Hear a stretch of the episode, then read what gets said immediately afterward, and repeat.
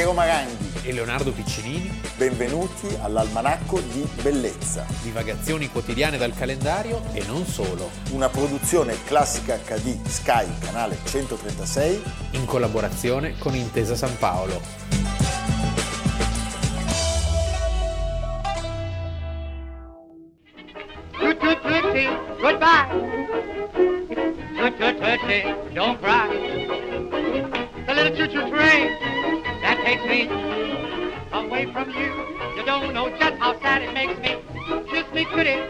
Then, ow, ow, do it over again.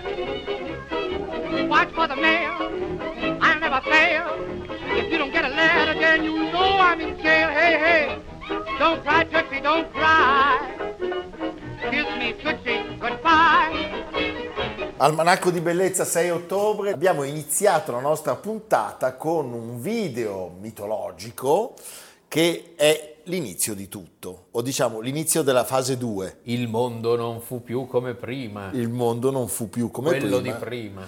Perché The Jazz Singer è il primo film sonoro che esce nelle sale cinematografiche americane naturalmente nel 1927, proprio il 6 ottobre. È arrivato il sonoro, l'industria cinematografica cambia passo, lo fa in maniera repentina e se vogliamo talvolta anche un po' crudele perché c'è chi rimane per strada, ci sono quei pochi che riescono a riciclarsi. Cioè lì la, la, il discrimine era chi sapeva recitare e chi non lo sapeva fare, molti vivevano solo di presenza, dovevano fare solo così. Che bravo che è! che attore straordinario. Per il muto. Eh? Per il muto. Per, per il muto Era che... dei mimi sostanzialmente.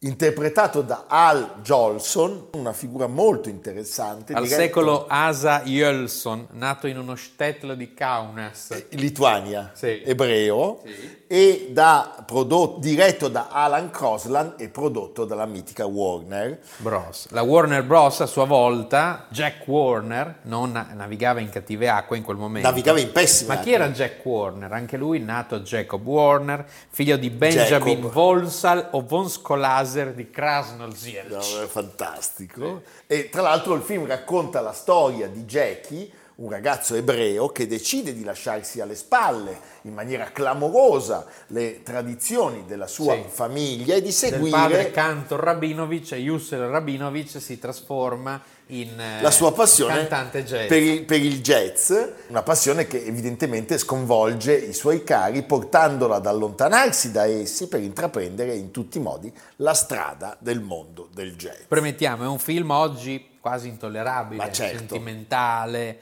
melenso, eh, è sonoro anche se in parte sonoro, In parte cioè le sonoro. parole sono quelle delle canzoni di Jolson, Certo. Al Jolson appunto. Jolson era un grandissimo cantante e divo del musical e con il sistema Vitaphone del sonoro inciso su disco Acquistato nel 1925 da Warner, Da Warner. ma a causa di un avrò indebitamento fatto bene perché lui per tre anni diciamo non Eh, vede gli sgay, un sì. ghello. Sì. Poi finalmente nel 1927 questo film di fatto salva la Warner. Quindi le canzoni sono in presa diretta, i dialoghi invece sono col solito sistema dei cartelli. Certo. poi di- cioè.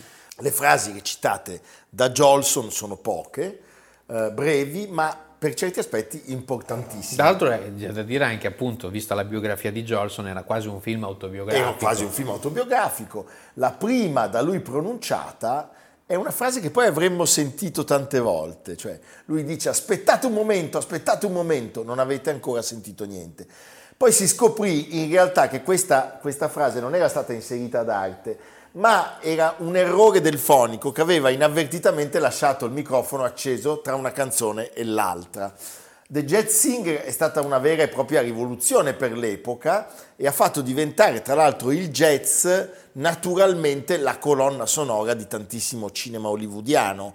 Questa partenza è stata una partenza eh, fulminante, ricordiamolo Sì, però. non è detto che sarebbe stato per forza un successo, certo. perché i botteghini impazzirono, eh, fu un grande successo di pubblico e quindi questo ca- fece cambiare il, il sistema, perché tutti gli altri produttori si, si trovavano spiazzati da questa innovazione.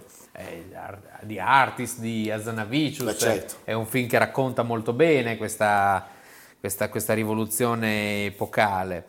Eh, dei talkies, dei primi film parlati, in cui appunto solo, solo alcuni riuscivano a tenere il passo. a tenere il passo.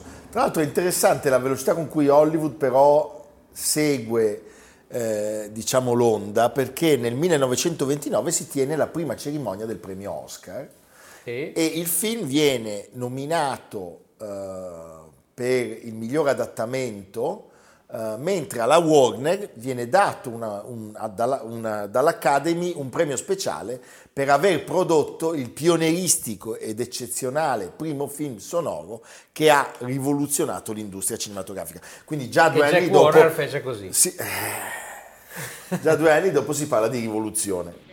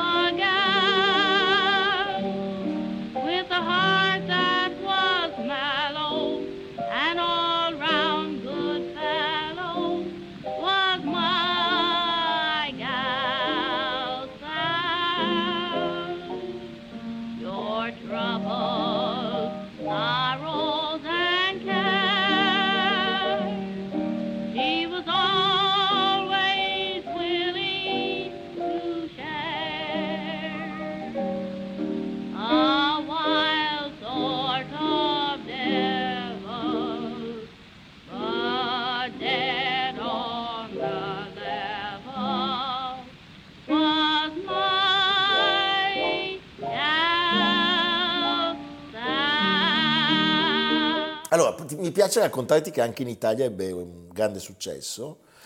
1900 Persino a queste latitudini. No, eh, diciamo che gli anni però, se pensi cosa sarebbe successo dieci anni dopo con le leggi razziali, cioè il film nel 29 arriva all'anonima Pittaluga di Roma, il il super cinema di Roma di allora, il 19 aprile e riscuote un grandissimo successo di pubblico e anche di stampa, rimanendo in programma per 19 giorni. Erano ancora lontani eh, gli anni terribili delle leggi razziali, anche se già stavamo in una dittatura.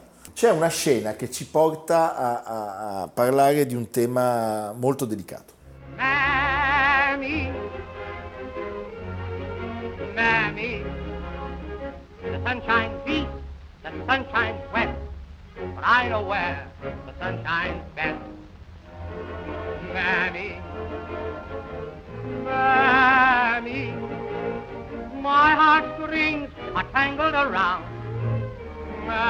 Alabama.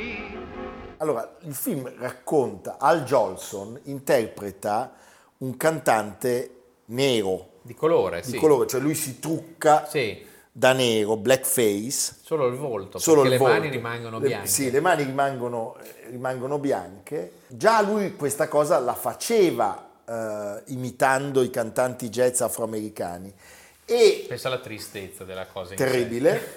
C'è anche un film di Hitchcock, peraltro, eh, dove succede la stessa Sì. cosa. E dove, se non sbaglio, è proprio l'assassino che, che ha il volto truccato. Ecco, lui, in quanto bianco, usava questa forma di esibizione per autorizzarsi a cantare la musica degli afroamericani. Era una prassi eh, molto in uso che aveva molto Un spesso... po' come i castrati, cioè una cosa... Sì, in questo caso diciamo che però spesso chi si dipingeva il volto di nero lo faceva anche per Sì, sì, stigmatizzare eh, i, i- i metodi, le movenze degli Sì, per afroamericani. entrare in atmosfera. diciamo. Esattamente. E quindi era considerata una forma di razzismo. Non è però il caso di Jolson. No. Cioè, Jolson era un ebreo che si era dato molto da fare per l'emancipazione dei cantanti neri. Si dice che grazie a lui le carriere di Cab Calloway, di, di Duke Ellington, di Louis Armstrong ebbero una via da seguire in mezzo a tantissime ingiustizie che rimanevano in quell'America che sarebbero rimaste ancora per molti anni, però diciamo che non può essere lui accusato di No, no, razzismo. non c'è assolutamente. dubbio. Quindi la cancel qui dovrebbe, Qui non ancora dovrebbe lasciare- non ho sentito ancora Eh, niente, Non no. hanno No, ancora, ancora non vogliono bruciare la pellicola. per il momento. Va bene.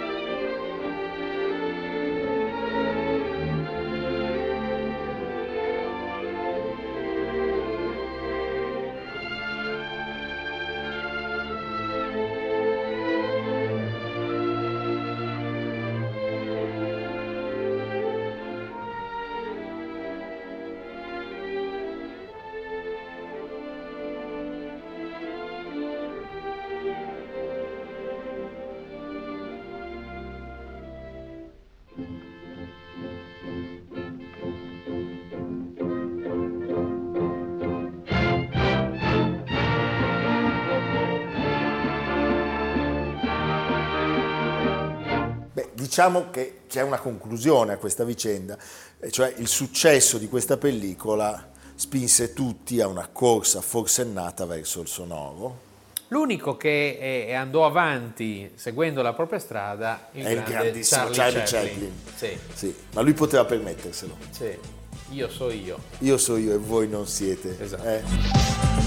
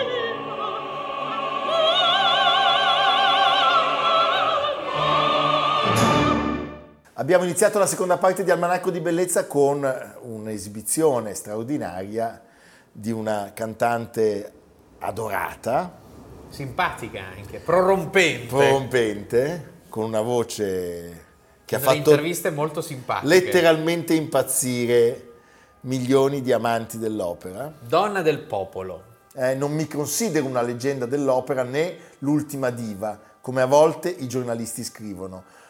Ogni era ha le sue divisioni e nel mio caso l'unica cosa che ho fatto è di fare bene il mio lavoro nel migliore modo possibile, al più alto livello. Signore e signori, Montserrat Caballé. nata il 12 aprile del 1933, A Barcellona. Maria, eh beh certo, Maria de Montserrat Viviana Concepción Caballé y Folk, eh? era cresciuta in una famiglia della classe operaia proprio a Barcellona. E da lì Fin da, bambina, fin da bambina, talento folgorante, eh, all'età di appena sette anni lei si cimentava con le cantate di Bach.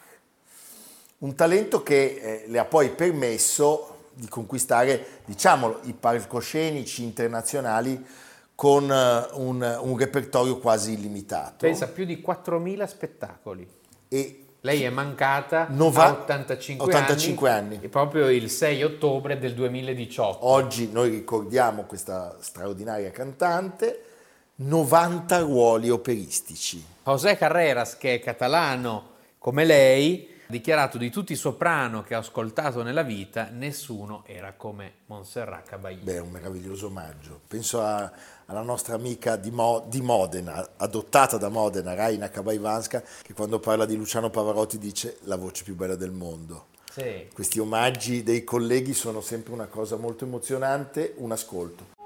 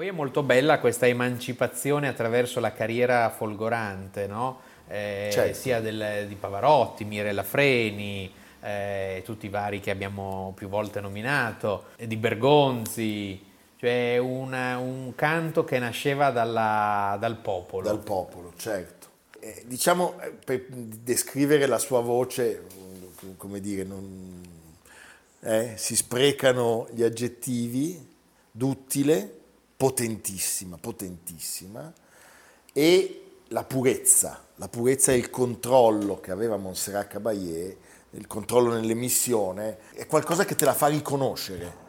Cioè sono quei cantanti che quando per caso inciampi in un ascolto radiofonico, magari mentre stai anche guidando, però dici alt. E lei è, è pura come il suono del pianoforte di Benedetti Michelangeli.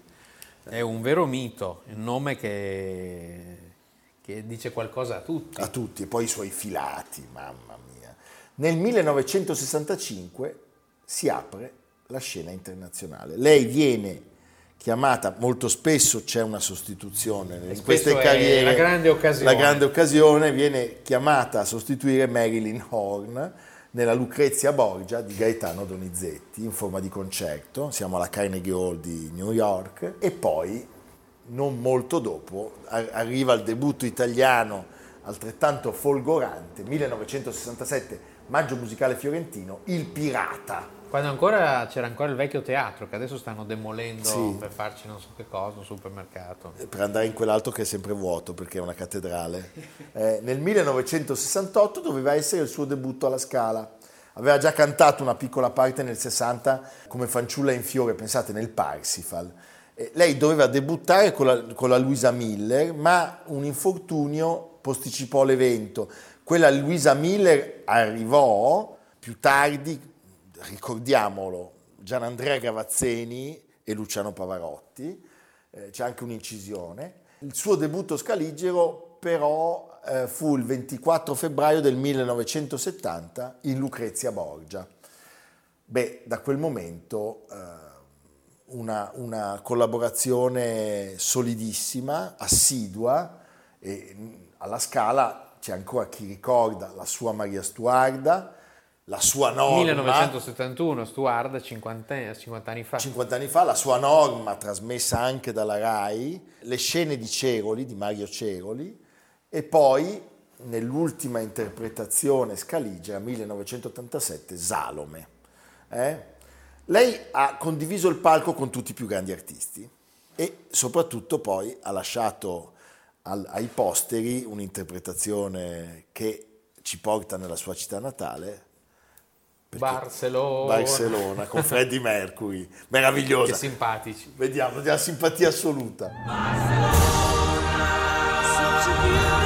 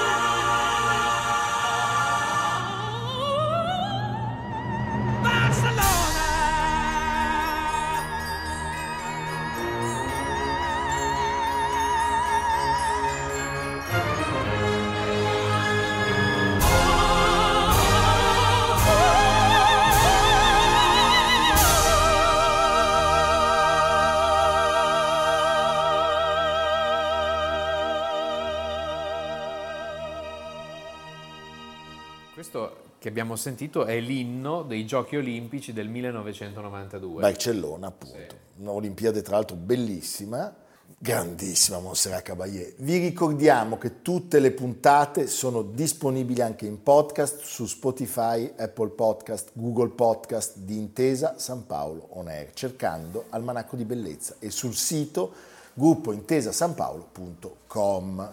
Se non volete vederci, ascoltateci. E vi capiamo. Noi vi capiamo. Sì. Eh? non so se la voce però...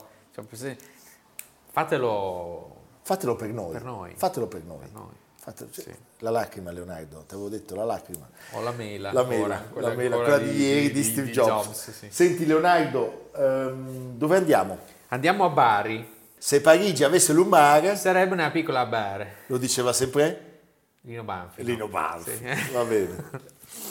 Come ho fatto? Ba- Bari è una città splendida. Splendida, una città di grande cultura. Pensa alla casa editrice La Terza, che faro di civiltà. E poi soprattutto una città di grandi teatri. Certo, Ce ne sono tantissimi. tantissimi. Il Piccinni, Il Piccinni, metà dell'Ottocento, è insieme al municipio. Il Teatro Margherita, inizio Novecento, che ora è museo, mostre. Il Petruzzelli, cavallo tra 8 e 900, che fu distrutto da un incendio nel 1991, 30 Doloso. anni fa, e che poi è stato ricostruito.